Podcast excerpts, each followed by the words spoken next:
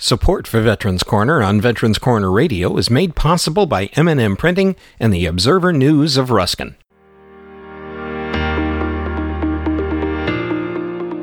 Hello and welcome to Veterans Corner Radio Podcasts, information for and about veterans.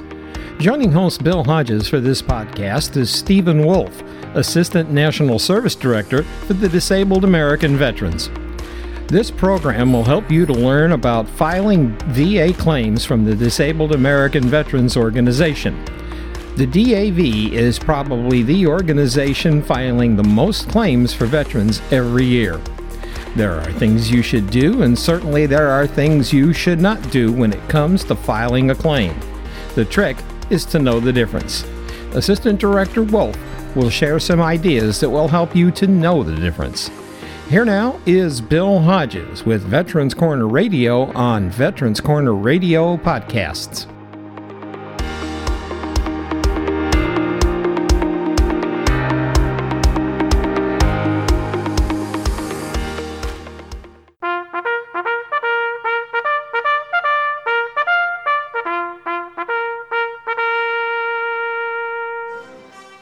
Welcome to Veterans Corner, a show dedicated to providing information to all those who have served our country's military and to their families. Now, here is your host, newspaper columnist, management trainer, and Air Force veteran, Bill Hodges. Hi, I am Bill Hodges, and this is Veterans Corner Radio. Our guest today is a guy I've known for quite some time, Steven Wolf. He's the DAV, or Disabled American Veterans, Assistant National Service Director Steven, great to have you on the show. Thank you, Bill. It's a pleasure to be here today and talk to you about some of these VA benefits. I belong to just about every veterans organization except for the VFW because I didn't serve overseas, although we did fly over most of it.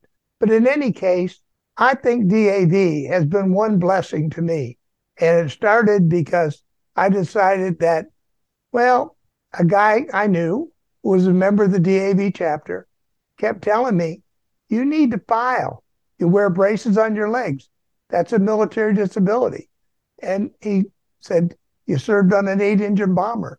I bet your hearing isn't great. He was right. So one of the DAV volunteers who became a VSO was a person that got me started on a path that has given me a lot of assurance as I grow older. Is that typical? That is very typical. And I will say that one of the biggest reasons veterans don't file claims is because they feel somebody else is worse off or they're better off than one of the other veterans. So we would want to squash that right away.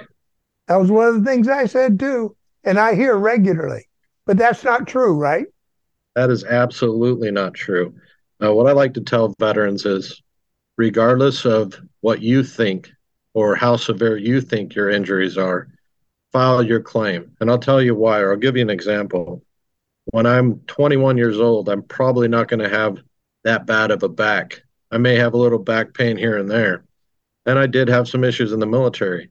However, when I'm 55, God, God helping, I may have th- those back conditions may have worsened a lot more than in 30 years. So we like to say file the claim, make sure that you're taken care of.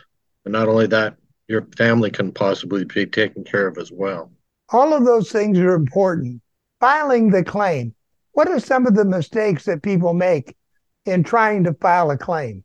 Bill, one of the things that we see is not utilizing a veteran service organization or DAV. Um, these services are free of charge, and we we we specialize in these disability compensation benefits. So I would urge those looking to file a claim to utilize these free services. Also, make sure that you're getting copies of your DD 214, your service medical records, and your personnel file if available. This will only help you. You don't have to pay to get those either, correct? No, when you exit the military, your personnel file, medical records, and DD 214 should be available for you with with a copy. The VA, the, the DoD will keep their copy, but you should be able to obtain a copy as well for future benefits with the VA. Many of our guys got out 30, 40, 50 years ago. Can they still get their records? Yes, they can. It can be harder at times, but again, this is what we do. Come to DAV and utilize our services, and we can help you navigate this process seemingly and um, very successfully. You know, I've talked with some of the people at the VA, and they say, well, you go to va.gov, it'll show you how to file a claim. But when we come off the air, many times they'll say, but don't do it. Find somebody to help you. Sort of like a doctor operating on himself. You can read the directions, but do you know all the ramifications? Right. There's very little that I would advise someone just to call the VA and say, look, I want to file a claim on my own. It's just not the way to go. Like you say, you're not a doctor, you're not an expert. We are experts in this field. Let us help you navigate the process. There's different claims, there's different forms, there's different laws, there's even different time frames when you can file for certain things. This is what we do day in and day out. There's constantly a change with the VA. Different laws pass. That means that different issues can be subject to change. So utilize us and let us help you navigate this process. The PACT Act is a good example of what you're just talking about. So many more benefits have been approved through that act, and the sharks are circling in the water. There's attorneys all over the place making money off of what should be a slam dunk claim. Correct, Bill. And these attorneys, um, I'm not going to say anything bad about anyone, but no veteran should be charged for something that they're owed and they deserve. They fought for a country or they served our country in any capacity. These benefits should be free of charge for services provided by the VA. Where would I go about finding someone? I'm I'm in Keokuk, Iowa, or some place off the map. excuse me, Iowa, but where where else? Where where would you go in order to find a DAV assistance or a county existence? What is it you can share with us or help us find? Bill, we make it very easy with DAV. If you go to dav.org, dav.org, you can simply enter your zip code in the finders, find a service, and we will show you an office that is local, whether that be our national service office or whether that be a chapter service officer or department service officer in your local area. Again, these services are free of charge, Bill. You know, it's very important that people gather up everything. Earlier in a conversation with you, I remember you talking about people starting out filing a claim by themselves and then finding out that they're way over their head. What do you have to say about that? It's never too late. I want to emphasize that. If you have filed a claim by yourself and you feel you're over your head, come on over to DAV and we can help straighten things out. Obviously, we'd like to avoid that by filing it right the first time, but some folks get so over their head they just quit. They don't want to bother with it anymore, kind of like taxes. We make that easy. Just give us the paperwork, let us handle things, and we can make it so much easier on you to try to get the benefits you deserve. When you file your claims, I had, had a wife come to me one day. She said, I went with my husband, who can barely walk, to the examiner. And the examiner said, How are you today? He said, Oh, I'm great. Everything's fine. She said, I had to dress him this morning. any day, uh, any thoughts or things about that? That's actually a great a great comment. One of the things I like to tell veterans when you go to your VA examinations, you need to be honest, but you need to let these examiners know how bad things are on your worst days. If they're asking you, how is your pain on one to 10, you got to let them know how that pain is on your worst days. Because the VA is gauging that severity level for a compensation percentage, that percentage they give you is based on the severity of that specific issue. So if you go in and say you're feeling great, they're assuming that you're great. But on your worst days, you're not great.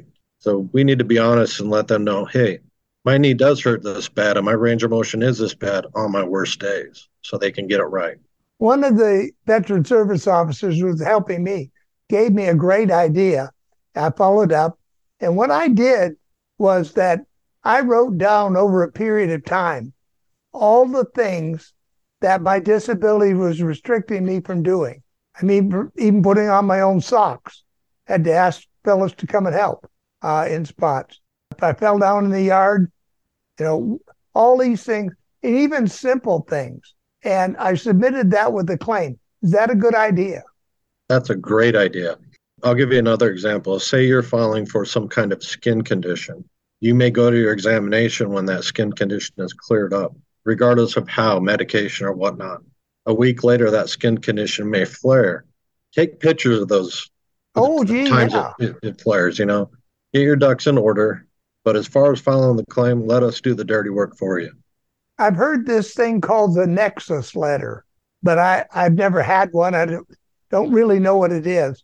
What is a Nexus letter and how does it apply? So, a Nexus letter is just a fancy way of saying a medical opinion or a doctor's link to that service connection condition, service connected condition. I'll give you an example. If you were previously denied on a claim, you may need a medical opinion in order to prove that claim to the VA. My back was denied in 2002.